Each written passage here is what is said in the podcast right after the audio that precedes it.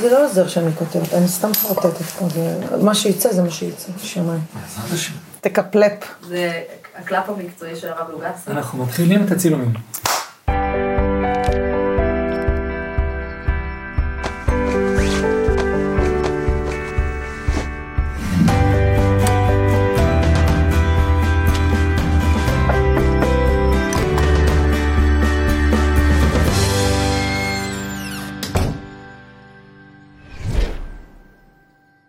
הפרעות אכילה. כשהאוכל, הדבר הכל כך בסיסי והמוכר, פשוט, אלמנטרי, הופך להיות עיסוק, עיסוק, עיסוק מציק, עיסוק מקשה, סודי. מה יש בתוך עולמן של נשים, גם גברים, שסובלים מהפרעת אכילה, זה יכול להיקרא אנורקסיה, זה יכול להיקרא בולמיה, יש עוד סוגים רבים של התופעה. מה קורה כשהדבר היחיד נעבך שאנחנו יכולים לשלוט עליו זה מה אנחנו אוכלים או המשקל שלנו, ההכחשה, הגילוי, השיתוף, העולם הסודי הפנימי הזה, מי יודע, מי לא יודע. נמצאות איתנו כאן, שלום, יקרות, מירב מתן שלום. ובת יפימה. שלום. אני לא יודעת באמת מה יהיה פה בעוד כמה דקות, אבל אני קודם כל מעריכה ומודה לכם, כי אני יודעת שאנחנו הולכות לדבר היום, מעריכה שבאתם לכאן, הולכות לדבר היום על, על, על המקומות הכי סודיים והכי פנימיים באופן פתוח, של הדבר הזה שכל כך הרבה נשים, גברים, ילדים, ילדות, זה מתחיל מגיל צעיר, זה הולך לפעמים איתנו כל החיים, שנקרא הפרעות אכילה. ספרי לנו עלייך, אה, מירב. אה, אז אני מירב, אה, אימא לחמישה ילדים. אה, אני, מאז ומעולם אוכל בשבילי היה משהו שהתעסקתי בו. בתור ילדה ונערה זה היה יותר סוג של פיצוי על איך שהייתי נראית, הייתי מלאה. אה, הייתי אוכלת הרבה. הייתי נהנית מאוד מאוכל, אוכל היה מאוד מאוד מרגיע אותי. הייתי בורחת לשם בכל הזדמנות. הייתי מאוד אוהבת לבשל. אה, פשוט נהניתי מה, מהעניין הזה שהיה עיסוק מאוד אה, סביב האוכל. זמין. כן. אה, באיזשהו מקום אה, בגיל ההתבגרות, אה, ככה כן התחיל איזשהו שיח בחברה על אה, מראה חיצוני, ופתאום התחלתי להרגיש לא כל כך בנוח עם הגוף שלי ועם איך שאני נראית. אה, והתחלתי קצת לכעוס על עצמי. למה אני נופלת למקומות האלה של אה, כל הזדמנות לאכול. ממש, כשאני יושבת וקוראת אני ככה מנשנשת ואוכלת, או כל הזמן אוכלת, והרבה רגשי אשמה. אה, שאת. נתת לעצמך, או שהרגשת שהחברה נותנת לך? זה היה גם וגם. זאת אומרת, אה, לדוגמה במשפחה הקרובה שלי, זאת אומרת ההורים והאחים, לא היה שיח ולא היה דיבור על זה בכלל, על מראה חיצוני. זאת אומרת, אה, קיבלו אותנו כמו שאנחנו ובכלל לא דיברו. כן יותר בחוץ, ו... אבל גם הייתי קשה כלפי עצמי, הרבה רגשי אשמה, הרבה כעס עצמי. שלא קשורים בכלל לאוכל, אלא לכל מיני עניינים אחרים? כן, גם, היה כל מיני סטרס, אה, חוסר ביטחון, הייתי ילדה חסרת ביטחון. אה, במקום כזה הוא תפס אותי. וכשהיית מסתכלת במראה, היית אומרת, אני לא אוהבת את מה שאני רואה? לא הייתי אוהבת את מה שראיתי, לא אהבתי את מה שראיתי, אבל לא באמת עשיתי משהו להפסיק את זה. אה, לא, לא הייתי מסוגלת. ושם מתחילה להתפתח אותה הפרעת אכילה. אה, שם בעצם אה, התחלתי, העיסוק באוכל נהיה יותר אה, לא רק לאכול ולבשל, אלא יותר אה, לחשוב, סוג של מחשבות, ולהתחיל לקרוא מאמרים על אוכל. אה, אם זה טוב או לא טוב, אם זה בריא, אם זה לא בריא, ולהתעסק שוב באוכל, אבל מהכיוון הזה. וזה הסוג של כאילו קצת להרגיע את הנקיפות מצפון ואת האשמה, שהנה אני כן מנסה. אבל מנסה באמת, מה? מנסה לטפל בזה. מנסה לצאת, ל- ל- להגיע לאיזשהו איזון. כי הבנת בשלב הזה, מירב, שיש פה איזשהו עיסוק לא תקין כבר עם האוכל? כאילו הגענו למצב הזה ש, שאת מבינה פתאום ש, שמשהו לא בסדר? קשה לי להגיד אם הבנתי, אבל uh, היום במבט לאחור, אני, אני רואה את זה כ, כסוג של ניסיון uh, לצאת מזה. זאת אומרת שכנראה הרגשתי בתוך תוכי שמשהו כאן לא בסדר. זאת אומרת שממש חיפשתי להגיע למקומות שיש אוכל. אם זה אירועים שאני לא קשורה אליהם, אם זה, אתה יודע, זה סוג של אפילו להידחף כזה. כן. עם ההורים, עם כל מיני, עם סבתא, עם דוד, זה, ממש אה, נהניתי מאוכל. מהרגע שהתחתנתי, קרה תהליך הפוך. שמה?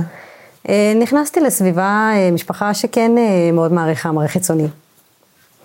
וכן, הייתי גם נמוכה, אז גם כשהייתי מלאה, אתה יודע, זה היה נראה פחות, כנראה פחות יפה, או פחות אסתטי, פחות, לא כל כך פרופורציוני. וכן, פתאום ככה שמעתי כל מיני אמירות, שאולי כן כדאי להפסיק לאכול. כאילו, תרזי קצת, כן, את כן, לא ממקום, מתאימה אני, אני בטוחה שזה היה ממקום טוב. לא במקום של לפגוע, לא ממקום של, את יודעת, להעליב או משהו, אבל זה היה ממקום של... כן, כי בסך הכל, תמיד אמרו לי שאני נראית נורא מתוק וחמודה ובובה והכול, וקצת להוריד. כל השנים האלה חוויתי הרבה מאוד סטרס שאני לא מרגישה בנוח לדבר עליו, אבל uh, הרבה סטרס, הרבה לחץ, ככה ילדים uh, די צפופים שהגיעו. וכל אותם שנים את, uh, ברוך השם, יולדת ויולדת, והתחלנו מה, מהנקודה הזאת שמאירים לך טיפה על המשקל. זאת התחלה קלאסית של הפרעת אכילה שתתחיל להתפתח. אבל, אבל זה לא בהכרח, זאת אומרת, לא כולן מתחילות מההערות האלה, ואת מתחילה להבין שאת משחקת עם אוכל ככלי של אה, משהו נפשי רגשי? מה שהיה, שבאמת לא כל כך ייחסתי חשיבות לאמירות האלה, וכן המשכתי לאכול. וכן המשכתי לעלות במשקל, אפילו יותר, אחרי ההריון של השני, הראשונה והשני והשלישית, את יודעת, זה גם תורם. והגעתי למשקל שהוא כפול ממה שאני היום. שקלתי 70 קילו אחרי ההיריון השלישי. אחרי הלידה השלישית שלי התחילה ירידה מטורפת במשקל, היו לי כאבי בטן מאוד מאוד חזקים, שנבעו מאיזשהו סטרס רגשי מאוד גדול, היו לי שלושה תינוקות שהגדולה בת שלוש, שזה מובן, חיים אה, באמת אה, אינטנסיביים ולא פשוטים. התחילה ירידה מאוד מאוד אה, גדולה. תוך תשעה חודשים ירדתי קרוב ל-20 קילו. ממש. כשאת שולטת על זה? ירידה חדה, לא. זאת אומרת, אה, אוכל יתחיל להכאיב לי. חכי שנייה, כן. כי אה, נדבר עם בתיה, ותכף נראה כאן את, ה, את ההבנה המשותפת. שלום יקירתי. היי, שלום. מה שלום אה, הפרעת האכילה, מה שנקרא? היא בשיאה, לצערי. ברגע זה? ברגע זה. התחילה בכיתה י"ב, כן, כשהייתי בת 17. בערך מכיתה ז' עליתי במשקל, וכשהגעתי לכיתה י"א, סוף כיתה י"א, אה, אה, סיימנו, סמינ... הסמינר שלי שהייתי בו נסגר, שלמדתי בו נסגר, התיכון, ובעצם הייתי צריכה להתקבל לסמינר אחר שהוא היה גדול פי 20 אולי מהסמינר שלי, קטן, אישי, אינטימי, משפחתי. זה תמיד הפריע לי שאני מלאה, וזה תמיד היה מתחיל בדיאטות נורא נורא קטנות וקצרות מועד, יורדת שלוש קילו. הליכות קצת. אה, באתי ממשפחה שהגנים, אה, גנים של, אה, שרובם מלאים, יש לי שני אחים שעשו ניתוח בריאטרי, כן. וזה תמיד הפחיד אותי, שאני אגיע לממדים שלא תהיה לי דרך לרדת מהם. אז תמיד ניסיתי ככה איכשהו לשלוט בזה ולנסות לרדת קצת, ואז זה עלה פי, פי כמה. וכשהייתי צריכה לעבור בכיתה י"ב, לתיכון החדש, הבנתי שהדבר הראשון שכולם רואים זה המראה שלי, וזה כרטיס כניסה, ו... אבל לא ידעתי מה אני עושה עם זה. זאת אומרת, זה כן היה במודעות, זה גרם לי לאיזשהו חוסר ביטחון מאוד מאוד גדול עם עצמי, עם הגוף שלי. הייתי גם ילדה, נערה, בחורה מאוד אה, שקטה וביישנית, וזה היה ככה בנוסף. אה, לקראת חנוכה אני חושבת. היה לנו אה, בוקר חברותי, היה טוסטים, פיצות, לא יודעת מה היה שם, והמורה ככה זרקה, אני ואת לא יכולות לאכול פיתה. אנחנו המורה. לא צריכות, כן, את הפיתה הזאת. והסתכלתי עליה ואמרתי, אני והיא נראות אותו דבר, ששתינו לא יכולות לאכול את הפיתה הזאת, המצב שלי חמור מאוד. היא הייתה ממש שמנה? מאוד, אה, מאוד מלאה. הרבה עודף משקל אה, גבוה. אה, וזה כאילו שיקף לי משהו שהזדעזעתי ממנו מאוד. ואמרתי לעצמי, זהו, ממחר, מהיום, אין אוכל, אני לא צריכה לאכול. אני לא צריכה להגיע ל... אני צריכה לקחת את עצמי בידיים. ו... ולקחת את עצמי בידיים, בדרך שלי. אה, שלא יודעת אה, תהליכים וסבלנות מהם, אני צריכה הכל כאן ועכשיו. אה, ופשוט הפסקתי לאכול, זאת אומרת, כן הייתי אוכלת מלפפונים בבוקר, קפה בערב, אולי עוד איזה מלפפון בערב, שלוש-ארבע שעות של הליכה בערב, זה היה הספורט היחיד שהכרתי. וירדתי המון במשקל. ומאוד מהר. ומאוד מהר, ואף אחד לא שם לב לזה, כי הייתי, העיסוק שלי באוכל היה בעיקר לבשל למשפחה, אני מאוד אוהבת לבשל ולאפות, והיום אני גם קונדיטורית, אמ, וזה הדרך שלי להביע אהבה ופינוק, לבשל ולהכין אוכל. אה, אז לא, לא ממש שמו לב שאני גם לא אוכלת בנוסף. ואני הייתי אחות הגדולה. אה, פחדתי שישימו לב. מאוד מאוד פחדתי מזה. אם כי מן הסתם בתוך תוכי עד היום הייתי רוצה ש... שידעו. אבל אה, זה תמיד אה, חלק, חלק מאוד מאפיין את ההפרעה זה שלהסתיר, להסתיר כמה שיותר שאף אחד לא ידע ובהמשך אני גם אספר עד כמה לא ידעו, זאת אומרת רק בשנתיים האחרונות מגיל 17, בשנתיים מהקורונה, מאחרי הקורונה, שנה אחרי הקורונה שירדתי במשקל באופן הרבה יותר גדול ורציני ומשמעותי, אז אה, החברות מסביב בעיקר אמרו, מה, מה קורה איתך? אה, זה, זה לא נראה משהו שהוא... אה, וזה קשה להבין, כי אני מתאמנת, אני מאמנת, אני מרימה משקלים מאוד גבוהים, אני מעבירה שיעורים ומתעסקת בהמון עיסוקים. אני עד השנה הזאת הייתי גם גננת במשך 13 שנה. בת כמה את היום? 33. כן. את, את, זאת אומרת, אנחנו גם מתארות את התהליך של ההפרעת אכילה ואיך היא התפתחה, המון צמצום באוכל, המון סבל, המון עינוי עצמי. מצד שני, גם עיסוק אה, ארבע שעות ללכת בספורט, את גם מתעסקת עם הרמת משקולות, וגם גם עיסוק ב, ב, בלהיות קונדיטורית, זאת אומרת, זה כולם בריקוד הזה, כל, הנקודות מחול האלה. מחול שדים. מחול שדים, בדיוק. הקשר בין אה, לאפות, להאכיל אנשים אחרים, לעשות המון ספורט. תעשי לי שנייה אני... קו לקו. קודם כל, אה, הלכתי להיות מאמנת אה, במטרה אחת, להמשיך להישאר על המשקל.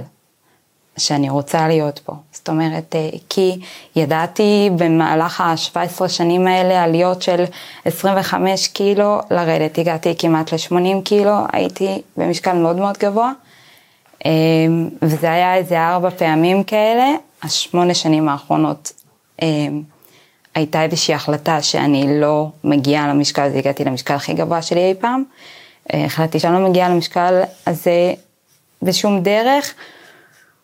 ופה התחילה הפרעת אכילה הכי קשה באופן מודע. זאת אומרת, למדתי, קראתי, אה, כתבתי המון בגוגל, כל מיני דברים שאף אחד לא היה רוצה לדעת מה כתבתי שם, אה, כדי להגיע ול, ולדעת כמה שיותר איך אני יכולה להגיע הכי מהר למצב שאני שוקלת הכי נמוך שאי פעם שקלתי.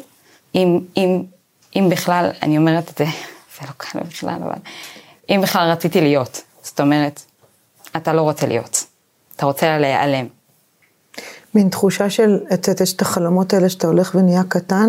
אתה לא מרגיש קטן אף פעם, אבל אתה, אתה רוצה להיעלם, פשוט להתאדות. וואו.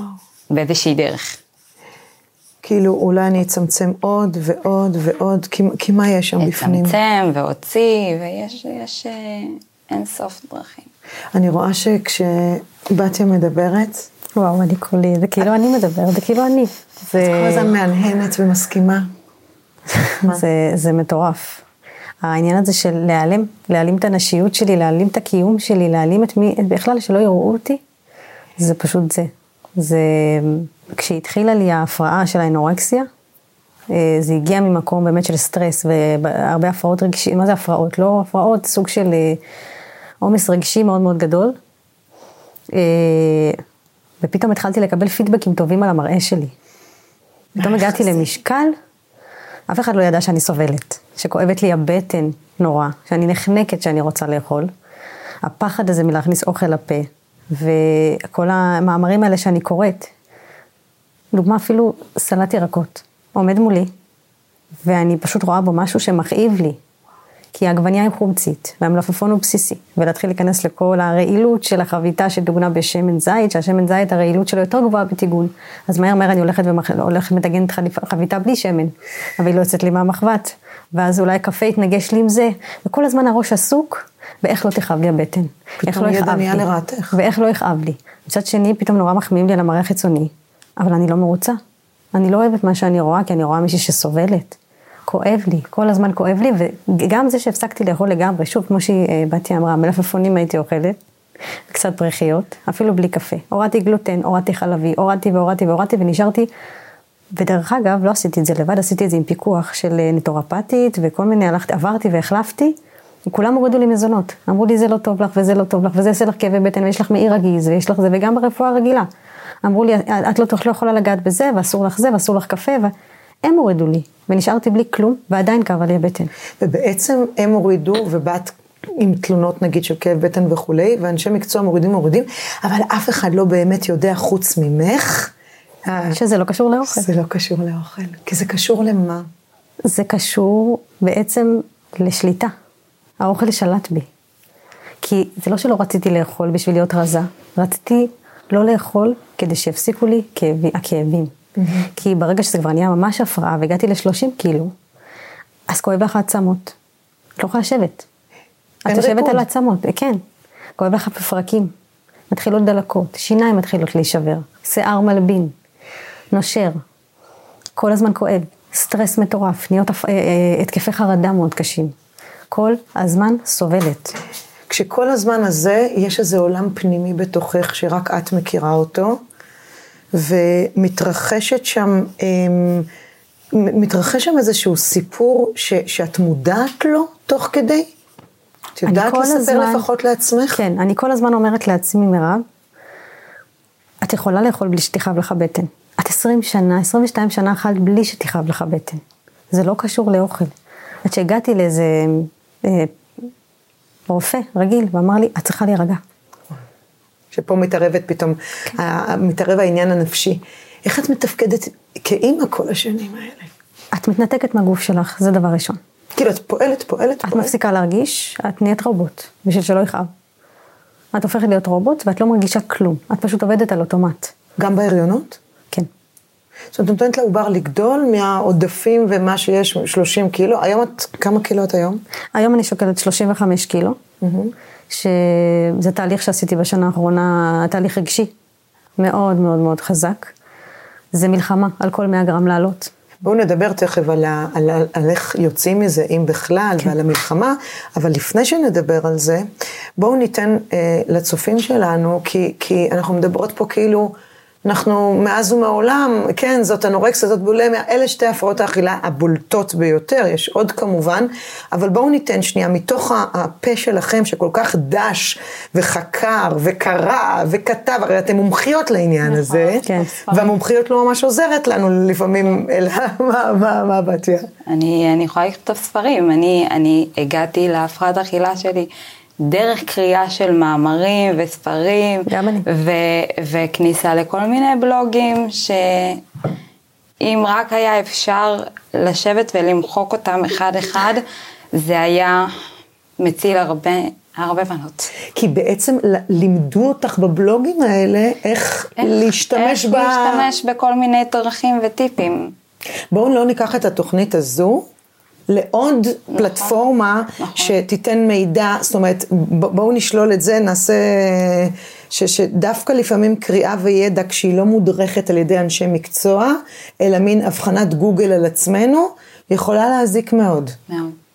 אז בואו ניתן איזה בסיס של הבנה בין אנורקסיה, נרבוזה, לבין בולמיה. בואו בוא תעזרו לי בשביל הצופים, מתוך ניסיונכם הגדול, אין אדם חכם כבעל ניסיון. אה, להגדיר את זה עבור, עבור צופים, ש, ש, שיבינו מה זה. ככה, האנורקסיה היא בעצם צמצום. עכשיו, גם באנורקסיה יש כמה שלבים. יש את האנורקסיה המצמצמת, שכמה שפחות אה, אוכל, כמה שפחות קלוריות, שקילות, מדידות, אה, דברים ממש מועטים שמכניסים, אם בכלל, לגוף. ויש אנורקסיה שהיא בשילוב נרבוזה, שזה בעצם ההוצאה בנוסף. לא רק הכנסה מועטה, אלא כמה שיותר להוציא, אם זה בהקאות, אם זה בעודף ספורט, אם זה בלקיחת משלשלים וכולי. מה שנקרא תהליך הטיהור. טיהור, או אשמנו נכון. בגדנו. אחרי שהכנסנו את האוכל, עכשיו איך אני מוציאה עכשיו, אותו? זה לא מחייב שהכנסנו אוכל.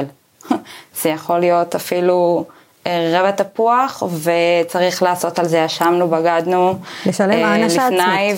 ולפנים. וואו, וואו. ו- ו- ואם יש הפרעת אכילה, שהיא רק בולמיה, נכון? זאת אומרת, בלי הערבה עצמית, זאת אומרת, זה לא רבע תפוח, זה השתלטות על מזווה שלם. זה מה שהיה לי בתור נערה. ספרי. שהייתי יכולה ללכת לסופר, ופשוט להוריד לי לתוך העגלה חטיפים, שוקולדים, ומנות חמות, ופסטות, וכל הדברים, ו... או להיכנס ל... ל... לבגט טוסט, ולקחת לי שני בגט טוסטים, או לשווארמה, משהו כאילו כזה, ולהתרגש מזה.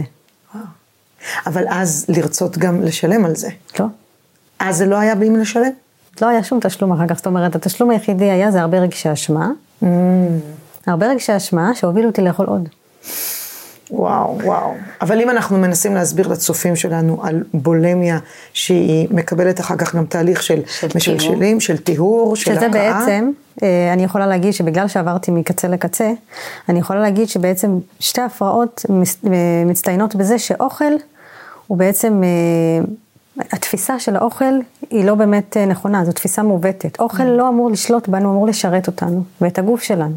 אנחנו צריכים להביא, להגיע להבנה מה זה אוכל. כי הרי בשביל מה יש לנו גוף, אם לא בשביל להאכיל אותו. זאת אומרת, אחרת היו מסתובבות נשמות בעולם. אם יש גופים, אז יש, זאת אומרת, יש, אנחנו צריכים לשמור על הנשמה בתוך גוף, ובעצם ל, ל, לא להעניש אותו ולא להכאיב לו, שזה, אני אדבר איך, איך יצאתי מזה. אז. לפני שנדבר על, על איך יוצאים מזה, אפשר לצאת מזה? כן, יש תקווה. כי זאת אחת ההפרעות ש, שמתים ממנה. נכון. אחרי הרבה אח- אחוזי תמותה ממנה, אבל לפני יוצאים מזה, קודם אמ, בתיה הז- הז- הזכירה בחצי משפט, שמצד אחד היא מאוד רצתה שהמשפחה המשפחה תדע, כי הרי, הרי ההפרעה נראית כהפרעה, אבל היא, היא, היא, היא עם המון מאחורי הקלעים של כאבי נפש או רצונות שאנחנו לא מצליחים להגיד אותם לפעמים. הסתרה, הסתרה. המון הסתרה. בושה. בושה. אז מצד אחד, קודם את הזכרת בתיה, שלא רצית שידעו, אבל כן רצית שידעו. איך המשפחה... אמ, אני רוצה לבקש מהם סליחה, כי אני לא חושבת שעד היום אה, באמת יודעים מה אני עוברת. אה, רק אולי שתי חברות נורא נורא קרובות. אה, וגם להם, אני בוחרת מה אני יכולה לספר ומה לא. זו הפרעה שאתה מתמודד איתה מאוד לבד. יום יום, רגע רגע, דקה דקה, מאוד לבד. הרצון שלי להסתיר בעיקר זה כדי להגן. תמיד היה, לקחתי על עצמי מלא אחריות ולהגן על כולם ולשמור, והייתי זאת שבאיזשהו מקום החזקה ועוגן, ולא מישהי שעכשיו סובלת מאיזושהי הפרעה מוזרה שאף אחד לא מכיר ולא מבין, ועד היום אימא שלי לא מצליחה להבין למה אני לא יכולה לאכול את הדג בשבת, או למה אם היא הכינה בטטה אני לא יכולה לאכול אותה. אה, מעבר לזה, חיה במשפחה מאוד מאוד גדולה, משפחה של אה, 13 נפשות ושמונה שנים שאני יכולה, שיכלתי להיכנס לטיהור, לשירותים, במשך 10, 11, 15 פעמים ביום, ואף אחד לא ידע ולא שמע ולא ראה ולא הרגיש. כשאת בשירותים הזה עושה... כן. את יודעת, אמרת משהו על, ה, על הדג, על הבטטה, אולי האמירות הכי מעצבנות מהחברה. אני לא מבינה, אז למה את לא אוכלת? אז פשוט תאכלי את זה. ואתה אתה לא יכול להסביר שאתה, שאתה, לא, אתה, לא ה- ה- ה- מי שלא חש את זה לא, לא, לא מבין. זה מסר שמאוד מאוד חשוב לי להעביר, שכשהתחילה לי את האנורקסיה, ובאמת לא אכלתי, לא אכלתי ממקום שרציתי להיות רזה. אכלתי כדי שלא תכאב לי הבטן, ש, ששוב, אני, חשוב לי להדגיש שהרבה אנורקסיות זה לא רק, רק בשביל המראה החיצוני. זה הרבה פעמים מגיע ממקום של, של כאבים, של להרגיש טוב. יש גם כאלה אנורקסיות, ואצלי זה בא באמת ממקום שכבר לא אכפת לי איך אני נראית, רק להרגיש טוב. והייתי מגיעה, ל- נגיד אספות הורים, ערבי אמהות, והיה ככה כיבוד חלבי על השולחן, והרי הורידו לי חלבי והורידו לי גלוטן, אז מה אני אוכל? את החסה שיש שם? הרי קראתי באותו בוקר שחסה זה גם לא טוב. כי יש ריסוס, והריסוס יכול להרעיל אותי וזה מצטבר בכבד, ואז, וכל הזמן הראש בתוך כל החישובים האלה. ואז את יושבת שם, עכשיו את לא מרגישה מזוהה, כי הרבה מאוד נשים בימינו לא אוכלות באירועים, כי הן בדיאטה. אז זה לא מוזר שאת לא אוכלת. משתתפת עם החבר'ה. אז יאללה, אז אני בעניין, אבל כאילו ישר את מקבלת את העקיצות האלה, את צריכה דיאטה, תראי איך את נראית, את צריכה לאכול בשביל כולנו. או אפילו את יודעת, בתוך המשפחה, היו ככה זורקים לי כל מיני הערות, את נורא פוגעת בי, נורא טרחתי על האוכל, למה את לא אוכלת, ואז הייתי ככה רצה לשירותים. זה ישר לרוץ לשירותים ולהתחבא שם, פשוט להתחבא. בואו נדבר לפני ההתחלה של הרצון לצאת מה- מההפרעה, זאת אומרת, תכף נעבור לדבר על, על, על בשורות טובות יותר, אבל אתן יכולות לשתף אותנו קצת במה קורה בתוכיות שלכם כשמישהי אומרת, נורא מעליבה אותי, את לא אוכלת. מיד הרי יש דיבור פנימי שלנו עם עצמנו. אה, אני לא מבינה, את לא יכולה לאכול את הבטטה הזאתי, ואת מנסה לענות איזו תשובה חיצונית, אבל קורה גם, שם גם משהו פנימי באותם רגעים. אתם מבינות מה אני שואלת? כן, אני בהחלט מבינה. אה, אני יכולה להגיד שבאמת הרבה מאוד שנים הייתי בעמדת התנצלות. שזו עמדה נורא גרועה, כי אף אחד באמת לא יכול להבין. כי גם באמת אין לך תירוץ להגיד. ואת את היום, את היום אה, בטיפול בעצם. כן. אני בתהליך כבר שמונה חודשים. שמונה חודשים, בתיה, את לא. את לא, את לא בשום טיפול. כרגע לא. ניסיתי כמה במהלך הזמן, אה, במהלך השנה האחרונה, אחרי שבאמת חברות אה, דחפו. ההורים שלי תמיד אומרים לי, את חכמה, את כל כך אינטליגנט, את יודעת כל כך הרבה, את יכולה להוציא את עצמך משם. אה, וזה ממקום טוב, אבל אין חבוש מתיר עצמו מבית האסורים. זה בוודאות נאמר על ההפרעה הזאת.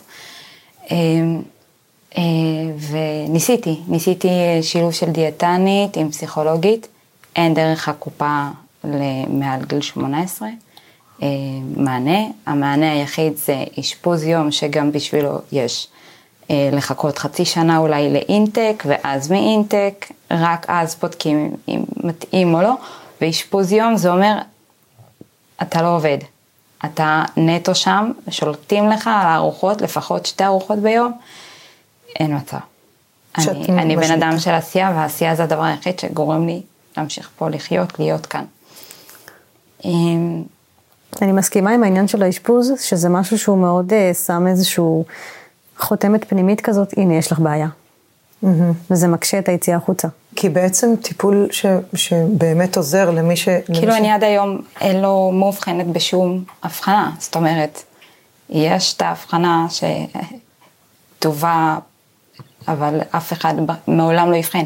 אפילו כשהקופה שלחה לפסיכיאטר, יש פסיכיאטר אחד שאחראי על הפרעות אכילה, אין לו תורים. וגם כשיש לו תור לעוד 100 שנה, אין מענה לקבוע את התור לעוד 100 שנה הזה. אין דרך, כאילו זה באמת רק פרטי וזה הון תועפות. שאתה אומר לעצמך, אני לא באמת רוצה לשלם על הדבר הזה. את אומרת פה משהו מאוד חשוב, הלוואי שמישהו שומע אותנו.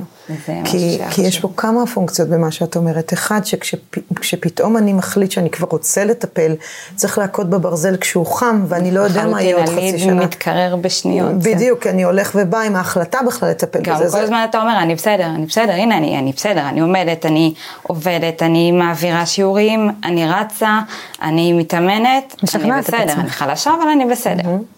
ועוד עניין שבאמת טיפול נכון בדבר הזה, הוא טיפול כלל מערכתי. גם של דיאטנית וגם של פסיכיאטר וגם של פסיכולוג במעטפת שלמה, לא שחייבת להיות הכי כן. מקצועית בעולם, אז משהו פרטי של שיחות, זה, זה לא מספיק. אז את אומרת פה משהו מאוד מאוד נכון, זעקה. ילדה שכבר רוצה, לא משנה בת כמה היא, אימא לחמישה, יכולתי גם שמבקש... להיות אימא לעשרה, אבל... יכולת כבר, את אומרת, יכול. ללדת כמה כן, וכמה ילדים. יכול. זה מעכב אותך מ- מלבנות משפחה? אה, כנראה שכן. כנראה שכן. אני כל הזמן אומרת, אני לא יכולה להשליך על אף אחד את הדבר הזה. נכון. אלא פשוט לחיות עם זה. בואו נדבר על, ה... איך יוצאים מזה. על איך יוצאים מזה.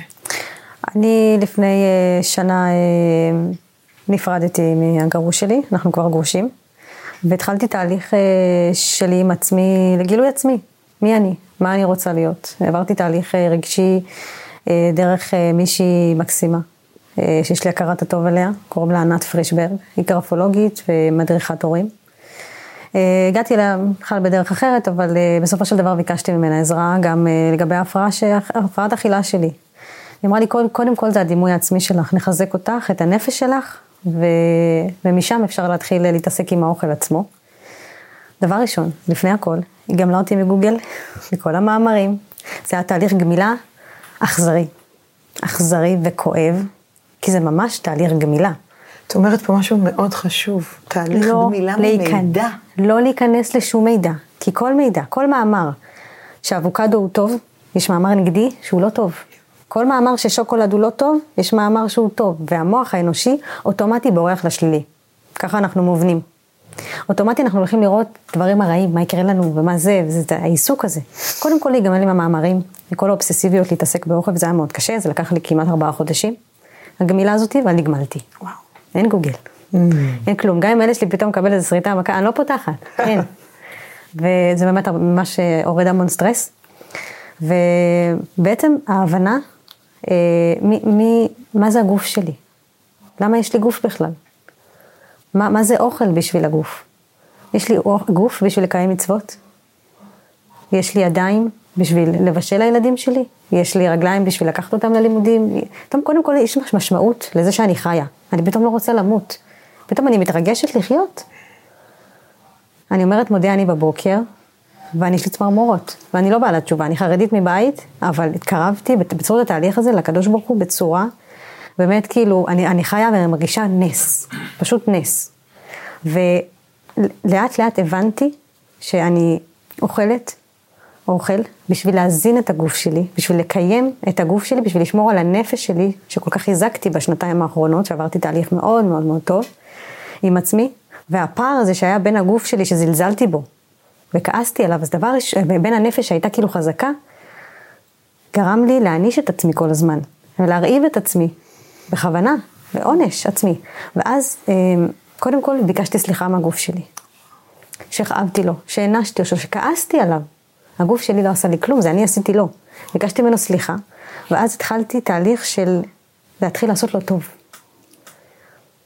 אם זה לקנות לעצמי איזה בושם שמריח נעים, אם זה לקנות לעצמי בגדים, אם זה לקנות, אה, להתחיל לאכול דברים, ואז התחלתי, שזה מאוד חשוב לי לומר לך, להתחיל לאכול עם החושים. מה זה אומר? מה זה אומר? כשאת באה לאכול, לא להתחיל להגיד מה זה יעשה לי, זה יעשה לי כואב, זה יעשה לי רע, זה חומצי, זה לא חומצי, כל הטבלאות, כל הרשימות, כל הגוגל, אלא להגיד, אני הופכת את החושים. קודם כל להריח. זה נעים לי, זה לא נעים לי, למשש את זה, איך המרקם של זה, להניח על הלשון, איך אני מרגישה את זה בפנים, לטעום, לבלוע. ואז הגוף לא עסוק במה זה יעשה לי כואב, אלא באיך זה מרגיש לי, אם זה נעים לי או לא נעים לי. והכאבים לא באים, הכאבים לא באים. בעצם אומרת, אני משתמשת בחושים הבריאים שהקדוש ברוך הוא נתן לי. נכון. ולא במידע חוץ שהיה מרעיל אותי. המון המון במודעות לגוף של מיינדפולנס. להקשיב לעצמי. ולא, ולא ל... וזה חשוב לי להעביר. מסר, אין שום דיאטה שהיא טובה. הדיאטה הכי טובה בעולם, אם להשמנה או להרזייה, זה להקשיב לעצמי, כי כמו תינוק שהוא יודע בדיוק מתי הוא רעב ומתי הוא צמא, כי איבדתי תחושת הרעב והעצמה במהלך השנים, להקשיב לגוף, מה הגוף, אם את רוצה עכשיו שוקולד או קצפת, תאכלי. כלום לא יקרה לך מזה. לא כאבים, לא השמנה, לא הזה, וגם לא שלשולים ולא הקאות אחר כך ולא שום דבר. והתחלתי, קודם כל הירידה במשקל נעצרה, ועליתי במשך השמונה חודשים האלה 6 קילו. שזה היה מלחמה יומיומית, ואני עדיין בתוך זה, עדיין אני בהפרעה, עדיין אני נורא בתש משקל. אבל הילדים שלי, אה, כרגע יש להם רק אותי, ואני יודעת, הם היו הכוח שלי לצאת מההפרעה הזאתי, ולהמשיך אותם. את זה. לא, לא להכניס להם רעיונות.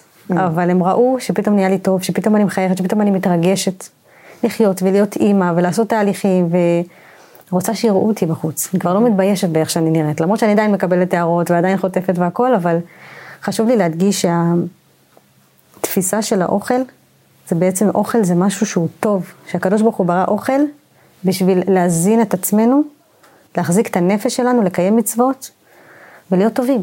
את יודעת, אני מדמיינת אה, נשים שלא יודעות או לא הכירו את התחושה שאת מתארת, הן אומרות, "מה, באוכל ברור שזה טוב, מה, ברור שזה טוב, אבל את בעצם החזרת לעצמך את עצמך. כן, אבל גם. אישה שבאה לאכול משהו ואומרת לעצמה, לא, אני בדיאטה, והיא לא מקשיבה לעצמה, היא אחר כך מרגישה רגשי אשמה אם היא אוכלת את זה, ושוב נכנסת, בלי נורקסיה, בלי בולמיה, בלי כלום זה, היא נכנסת לאיזה שוק של עיסוק. בעצם התפיסה של האוכל היא נורא מעוותת, זה לא המטרה של האוכל.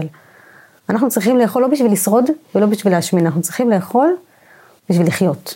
מדהים. את מקשיבה לה. ומה עובר לך בתוך גלגלי המוח? שאני יודעת את כל זה, אני יודעת להגיד את זה יפה מאוד גם למתאמנות שלי.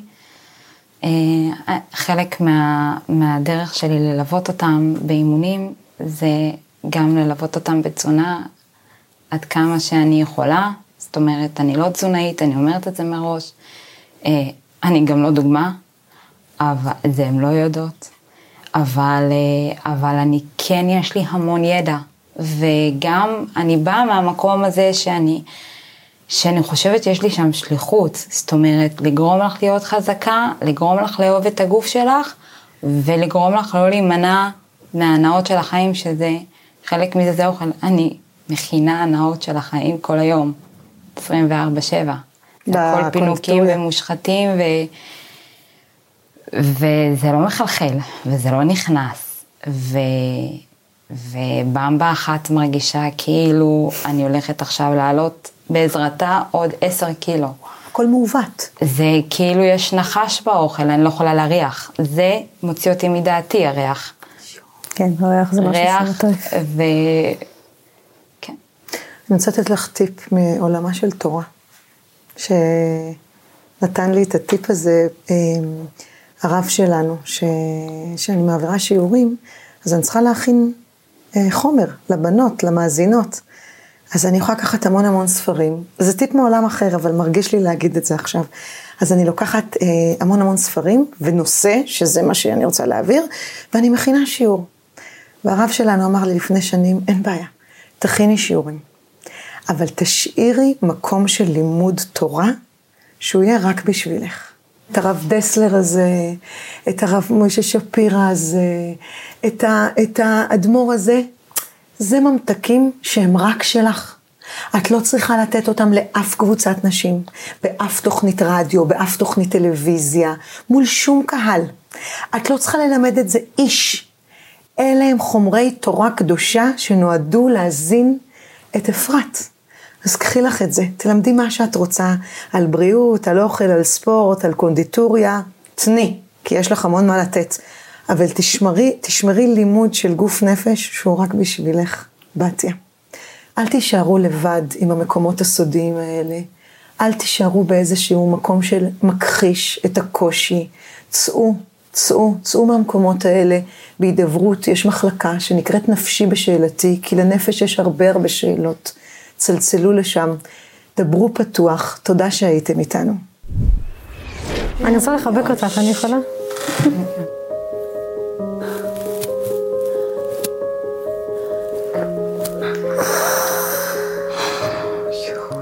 אני יודעת